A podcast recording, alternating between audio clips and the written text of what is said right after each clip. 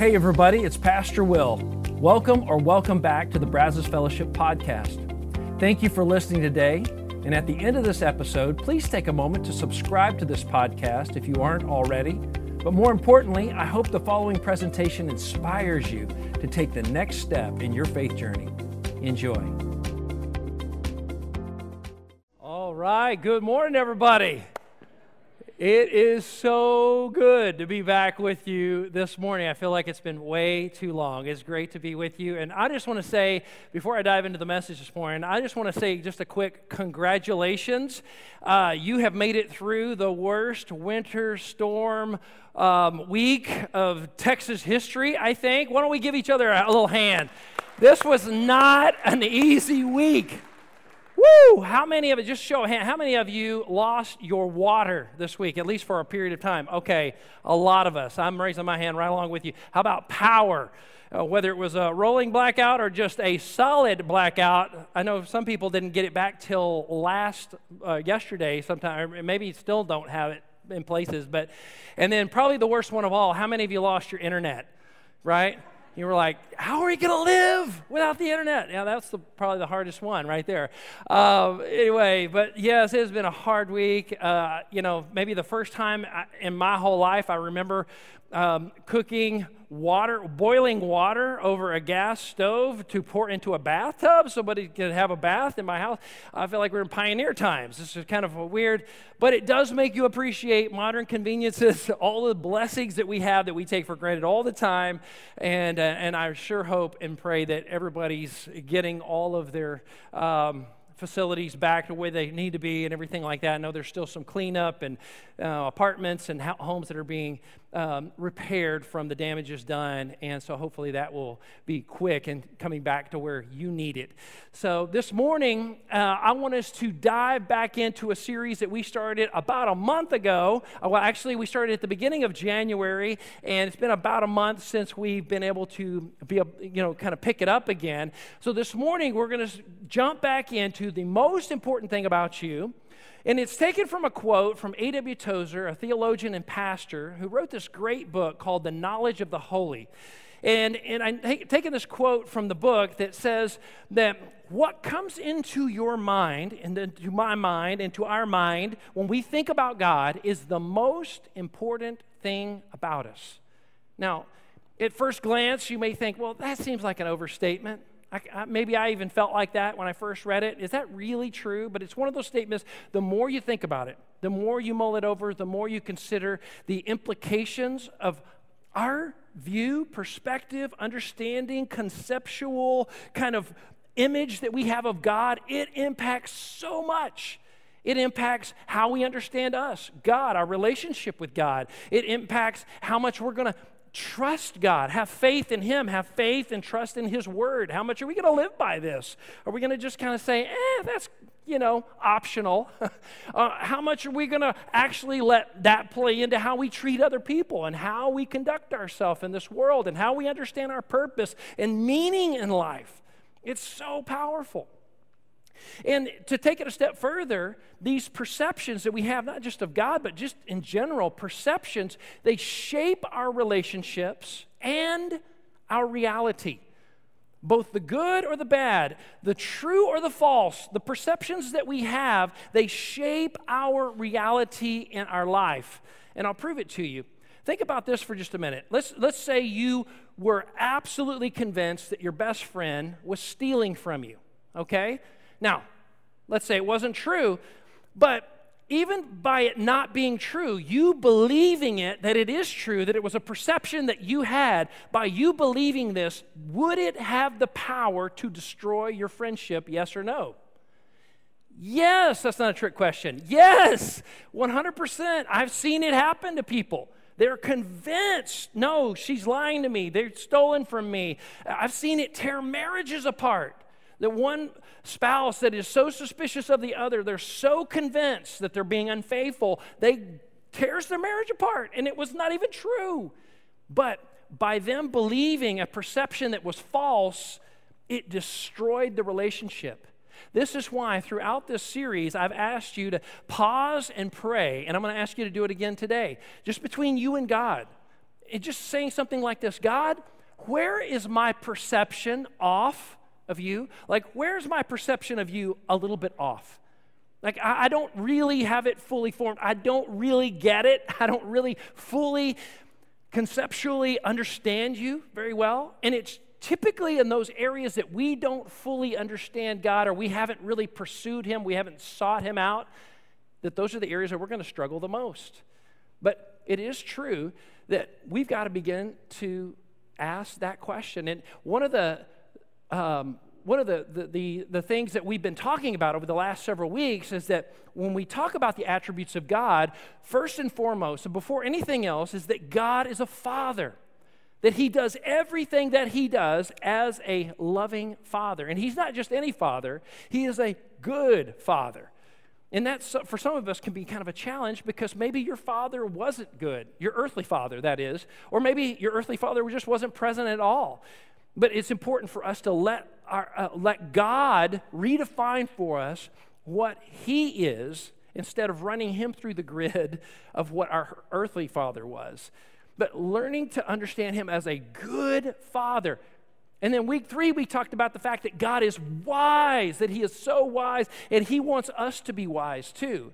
And He has made His wisdom available to us. And we talked about how do we lay hold of the wisdom of God. How do we do that? We talked about that back in week three and um, on uh, January the 24th, about a month ago. So I encourage you to go back and look at that if you missed that. But so this week we're going to shift gears here a little bit. And this week we're going to talk about the wrath of God. The wrath of God. In other words, the fact that God will judge sin and evil in this world, that He will. Now, for some of you, you may be saying, well, Will, wait a minute. The wrath of God, I thought God was loving and merciful and kind and forgiving. Yes, to all of that, of course. He is all those things. But if you stop there, you have an incomplete picture of God. Now, let me put it to you this way as a question How could God be good if he just looked the other way when faced with evil? How could God be good when, if he just looked the other way when it came to terrorism or the victimization of innocent people. If there wasn't an ultimate judgment for all of that evil that has been done, God wouldn't be good. In the same way that we would say a police officer who witnessed a crime going down, if he or she just turned away and ignored it and didn't engage and try to stop the criminal act. That would not be a good police officer. We collectively, as a society, would say that is the opposite of a good police officer. We'd say the same thing about a father. A good father that saw his kids heading down a road towards destruction. I mean, certain destruction for them. And he didn't try to intervene or warn them in some way. He would not be a good father. And in a similar way, this is God's heart for his family, for his kids, for his children. And sometimes people will say, well, God is loving, but he is also judge he also judges and he is wrathful, right? He has he shows wrath.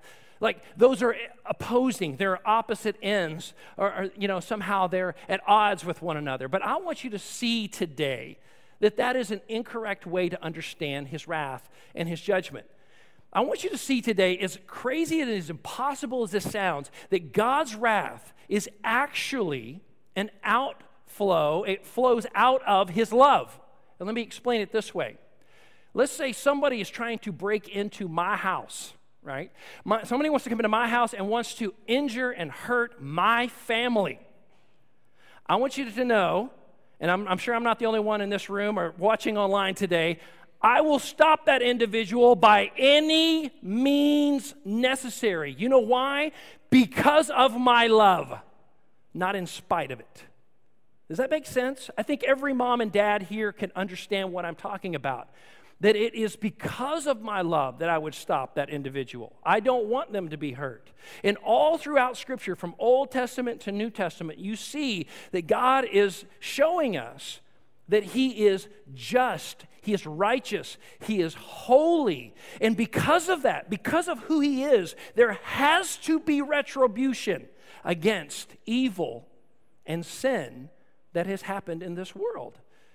And he warns his people over and over and over, especially in the Old Testament. We see these warnings um, to the nation of Israel. And even as they, they, they, they broke into, into Israel to the north and Judah to the south, there was warning after warning through the prophets that God gave to Israel first, and then they were conquered by Assyria, carted off in exile. 150 years later, Judah to the south. God continues for hundreds of years. Are you hearing that? Hundreds of years, God is warning them over and over. If you do not turn from your sin, your idolatry, putting other things before me, over and over and over, you're doing these things. If you do not do them, there will be judgment, there will be wrath poured out on you. And because they were unwilling to turn, that God had to judge that sin.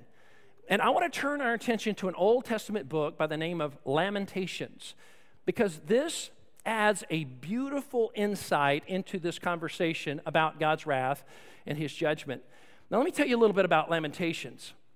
Lamentations is one of the only books in the Bible that has this beautiful mixture of profound emotion and this literary intricacy to the way it was written. Beautiful.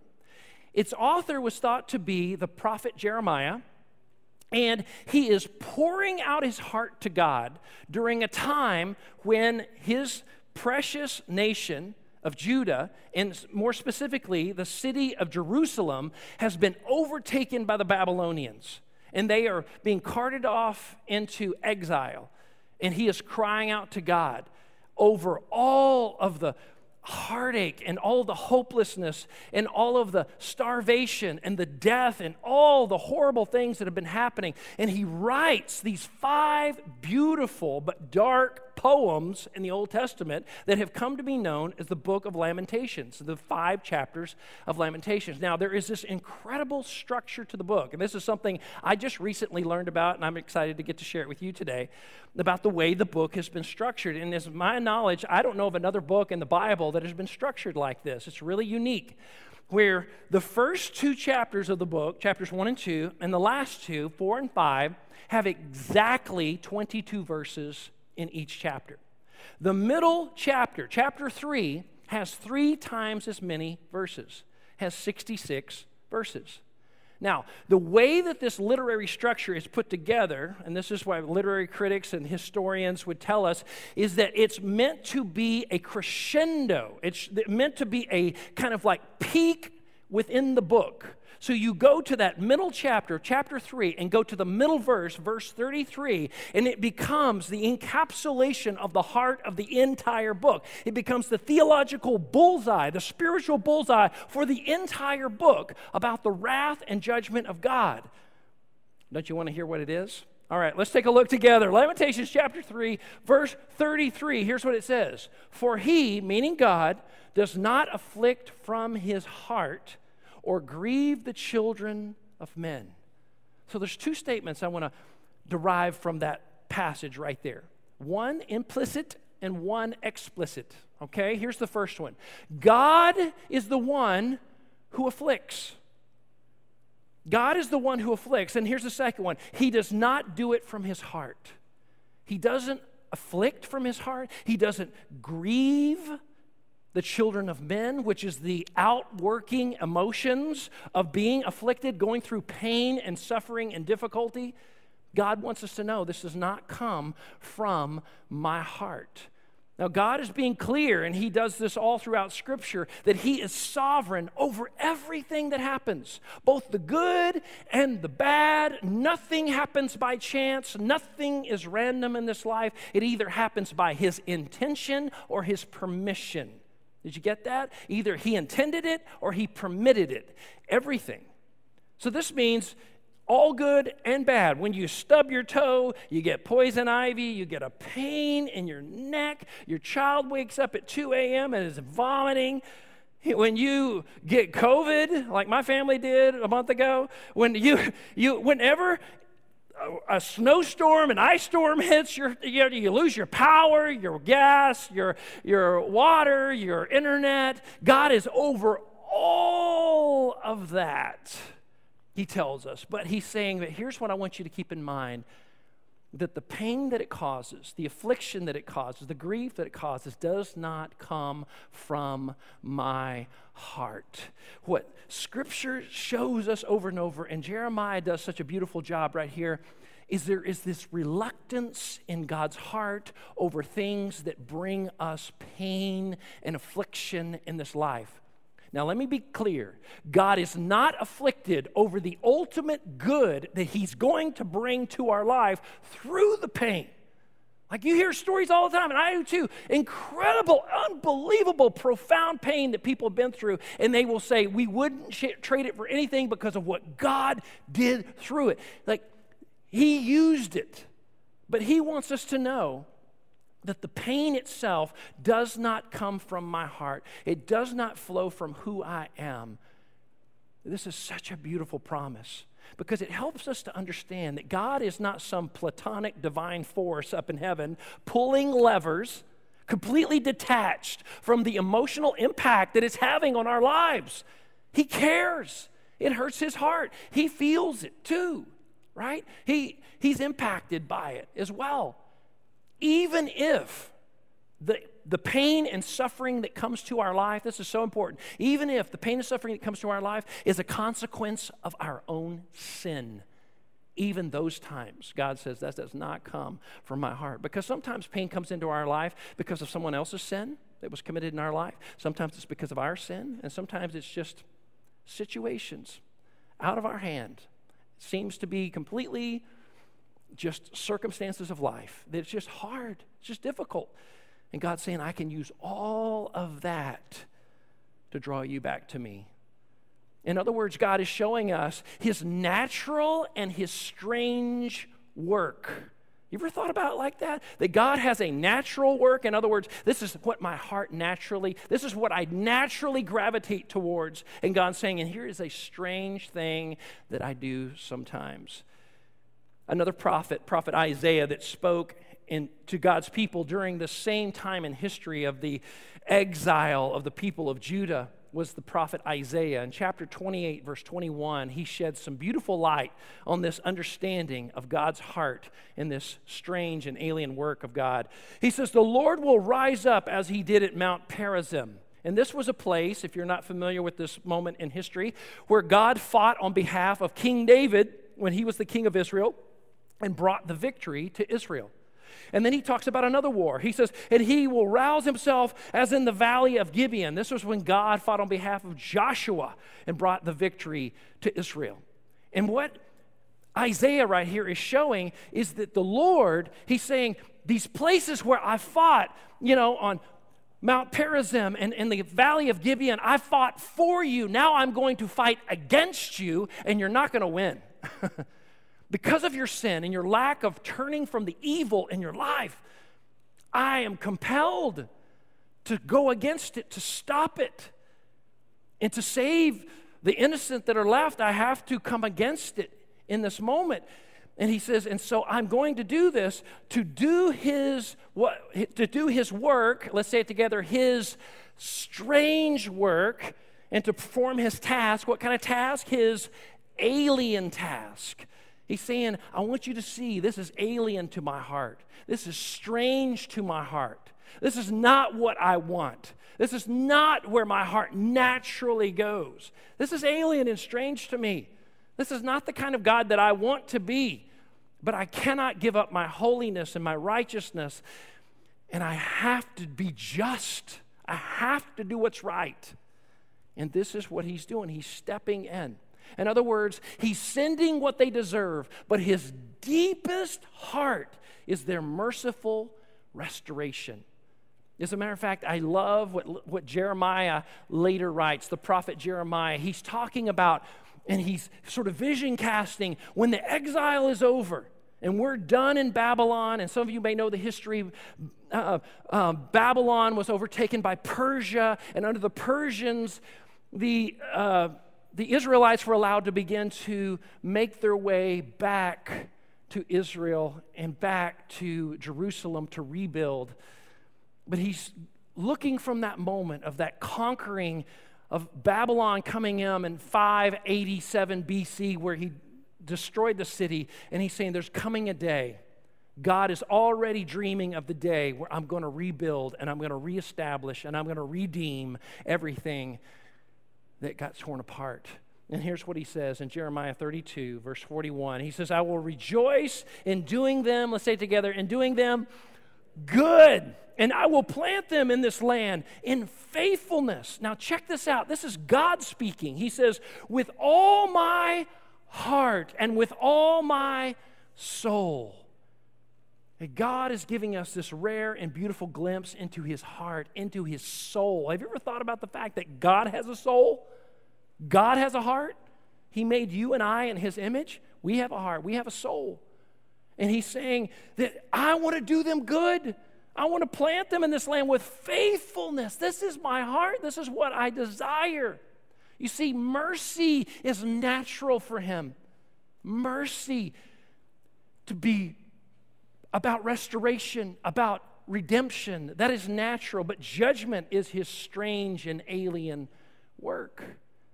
This is what God over and over shows us throughout Scripture that I, my, my, the impulse of my heart, God says, is to do you good, is to bless you, is to swallow you up with joy. I want you to be blessed as my children. I want you to walk with me. And I don't want you to walk in sync with me. I want you to desire me and to seek me and let me be the center of your life because that is the way I created you.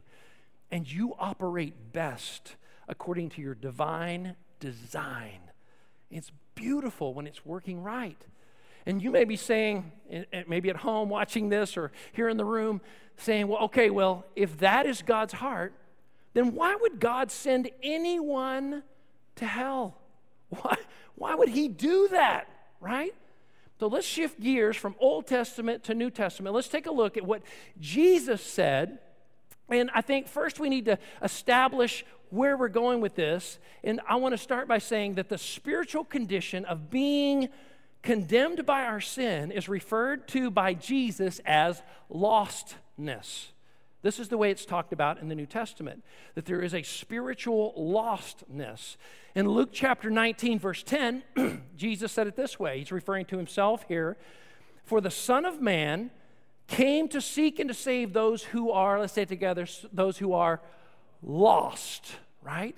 Those who are lost. So, what does it mean to be lost? It's a really important question to be asking.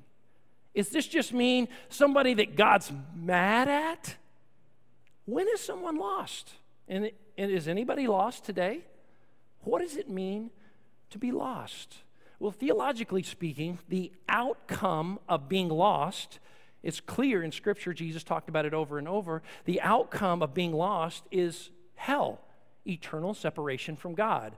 A really uncomfortable thing to think about or to dwell on. It's really a difficult thing to think about that being a place where you might go or being a kind of person that God would send to such a place.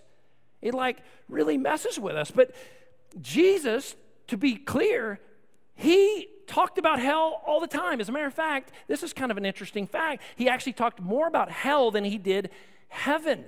And he talked about it not as a, an ethereal, kind of theoretical place, but as a physical reality that actual people, lost people, would go to. But he over and over is showing us that the reason for which I came was so that so people would not have to go to this eternal separation from God, hell. I want them to be found. I want them to know God's purpose for their life. So let's define what does it mean to be lost? To be lost means to be out of place. It means to be out of place. It means to be where you're not supposed to be, in a place where you're not supposed to be. And anytime something is not where it's supposed to be, if you think about things being designed to be in a particular place, then they lose their purpose. Think about it like this if you lose your car keys or your house keys. Anybody ever done that? You ever lose your house keys, car keys? Like that's a very frustrating thing to happen, isn't it?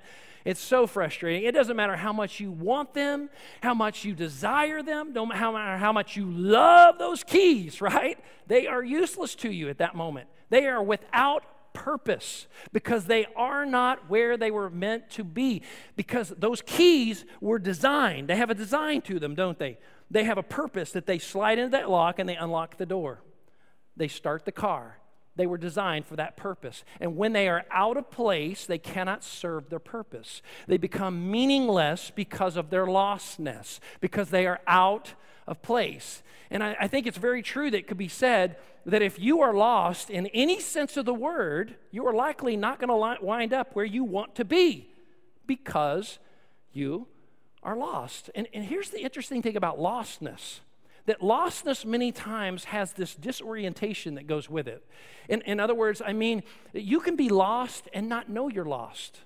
Many a driver were lost before they knew they were, but not before their spouse knew that they were. All right? At least that's true for me. Anyway, but it's true, you can be lost and not know you're lost. Here's the other disorientation that lostness can do to us sometimes it can cause us to begin to become confused about self and God, that we begin to switch places. When we're lost and we're out of place, we're not in sync with God. We're not, we're, if you're, someone is lost to God, we are not where we're supposed to be in His world. We're not where we're supposed to be in terms of alignment and a relationship with Him. We're not even where we're supposed to be in terms of our understanding of ourself and what we're here to do. Like we, we miss all of that. So, meaning of life and purpose of life is something we feel like we're constantly grasping for, and we miss because we're putting self on the throne of life, that self is calling all of the shots rather than the way in which we were designed, like the key going into the door, that God, we were designed for God to be at the center of our life, for us to run on Him, that He is our power source, He is our wisdom source, He is our love source, He is everything. And when we're in sync with Him, there is this power and there's this continuity and this harmony and this beauty that happens in and through our life that can happen no other way. And this is what happens when we're lost. And it's because we, we don't really want God to be God, we want to be God. Like, I want God to come in and help me. Yeah, absolutely. God, if you can come in and work all this out and make happen what I want happen, that would be great. But it's important for us to understand that wanting God to be God is very different from wanting God to help me. Wanting God to help me is me still being on the throne. I'm still calling the shot. I just want God to be my assistant. Wouldn't it be great that God could be your assistant, right? He could just do it. You you pray, you ask you, and he's going to do what you want. But he runs the universe and not you, right? People get real frustrated with God that He is the one in charge. He has first claim on your life and mine too. We don't. That offends human pride. We don't like that. How dare He? That's exactly the kind of thing that someone who thinks they're a God would say, right? How dare He tell me what to do, how to live, what to say no to, and what to say yes to? But we're out of sync, we're out of place, we're lost. I want you to think about this today. Like, really think about this question. And please don't let it offend you. But are you lost today? Are you out of place? Do you feel like, man, me and God, we're like totally out of sync? I don't live in my purpose. I don't feel like there's a lot of meaning, especially not divine meaning, in my life. I feel like I'm not where I'm supposed to be right now. Is that you right now? And I know for some people, just to ask the question who would hear this might feel like, wow, that's really offensive, Will. I can't believe you would ask people. How dare you ask people that question? But think about it like this I don't think it's any more offensive than if a physician, a doctor, were to find a fatal yet treatable disease in your body and said, Look, you need to take action now rather than say, well, I don't really want to say anything because it might offend them, it might make them feel uncomfortable. Jesus said we need to love each other too much than to treat each other like that. We got to love each other enough to say, I want you to be found. I want you to know the God that created you. I want you to know the God that has spanned heaven to earth so that you might know Him, that you can be forgiven, you can be set free, and you can walk in that every day, every single day. You see, Jesus taught us over and over and over that it's God's heart that the lost be found. If you've never read it, the 15th chapter of the Gospel of Luke, the third book in the New Testament. Luke chapter 15, Jesus gives three parables back to back the parable of the shepherd, the parable of the coin, and the parable of the son. And in all three of those, the point was the same that the heart of God is for the lost. He comes after them. He wants them. He desires them. He's longing for them. He wants them to be with Him. He wants them to walk with Him, trust Him. But the first step in that process, and if you remember, the last of those three parables is the prodigal son, where he finally had to come to himself and say, I'm lost. I'm here with these pigs, and I'm like wanting to eat the pig food, and like my father's over there wanting me to come home. I need to go home. I need to turn from my sin and return to my Father. That had to happen before he could be found. And even the Father says, My, my son who was lost has been found. He's come home. We're going to celebrate. He's back. She's back. Maybe you're the prodigal daughter. Maybe you're the prodigal son. You've run away, and it's time for you to get back where you're supposed to be with God. His heart is for that. And we see throughout Scripture that God is showing us pictures of what it looks like when the lost become found. And that happens only through God's wrath and judgment being satisfied through his son Jesus Christ. The prophet, or pardon me, the apostle Paul writes in one of his letters, one of his epistles in the New Testament to the church at Colossae, Colossians chapter 2, verses 13 through 14. Here's what it looks like when somebody gets found. Here's what it looks like when somebody who comes in sync with God's plan, God's heart for their life. I love this. He starts when you're lost. He says, When you were dead in your sins, lostness, God made you alive with Christ, that we can be forgiven, we can come to Him, we can approach Him, we can be made right through Jesus. he forgave us all our sins. I love that. Having canceled the charge of our legal indebtedness. It's like, I'm going to expunge your record. You have sinned over and over and over and over and over. You've blown it a bunch.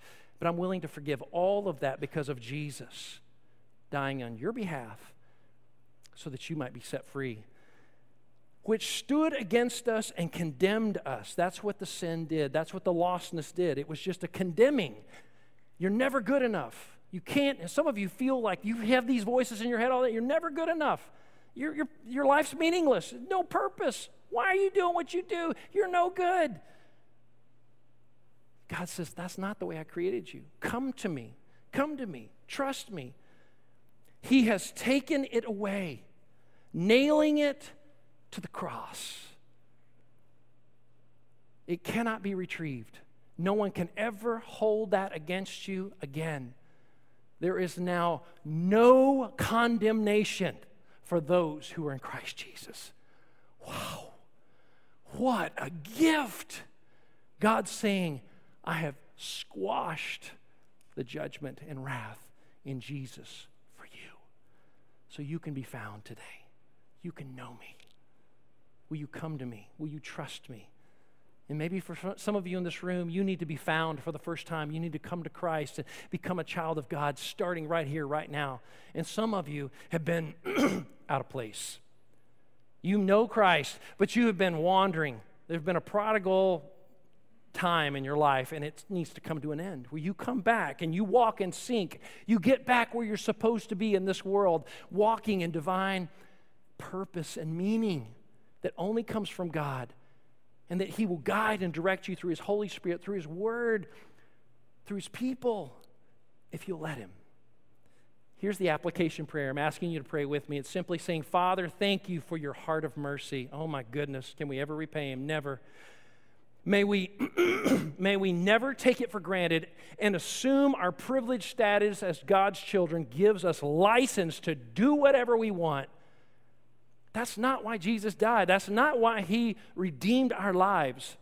He wants us to live for him and with him. May we be grateful children who love and respect our Heavenly Father and let that gratitude flow from the lives that we live. Would you start today by saying, God, I just want to live differently? I want to ask you to help me to begin to live with you on the throne, not self. Putting you, before I make any big decisions, I pray. I'm going to start taking time to let your word be a part of my life. Let your wisdom flow into my life. I'm going to begin to make time, as Sean talked about earlier, to connect with and become a part of the body of Christ. There's such a wealth of encouragement and knowledge and information that God can give you through his people if you're open to it.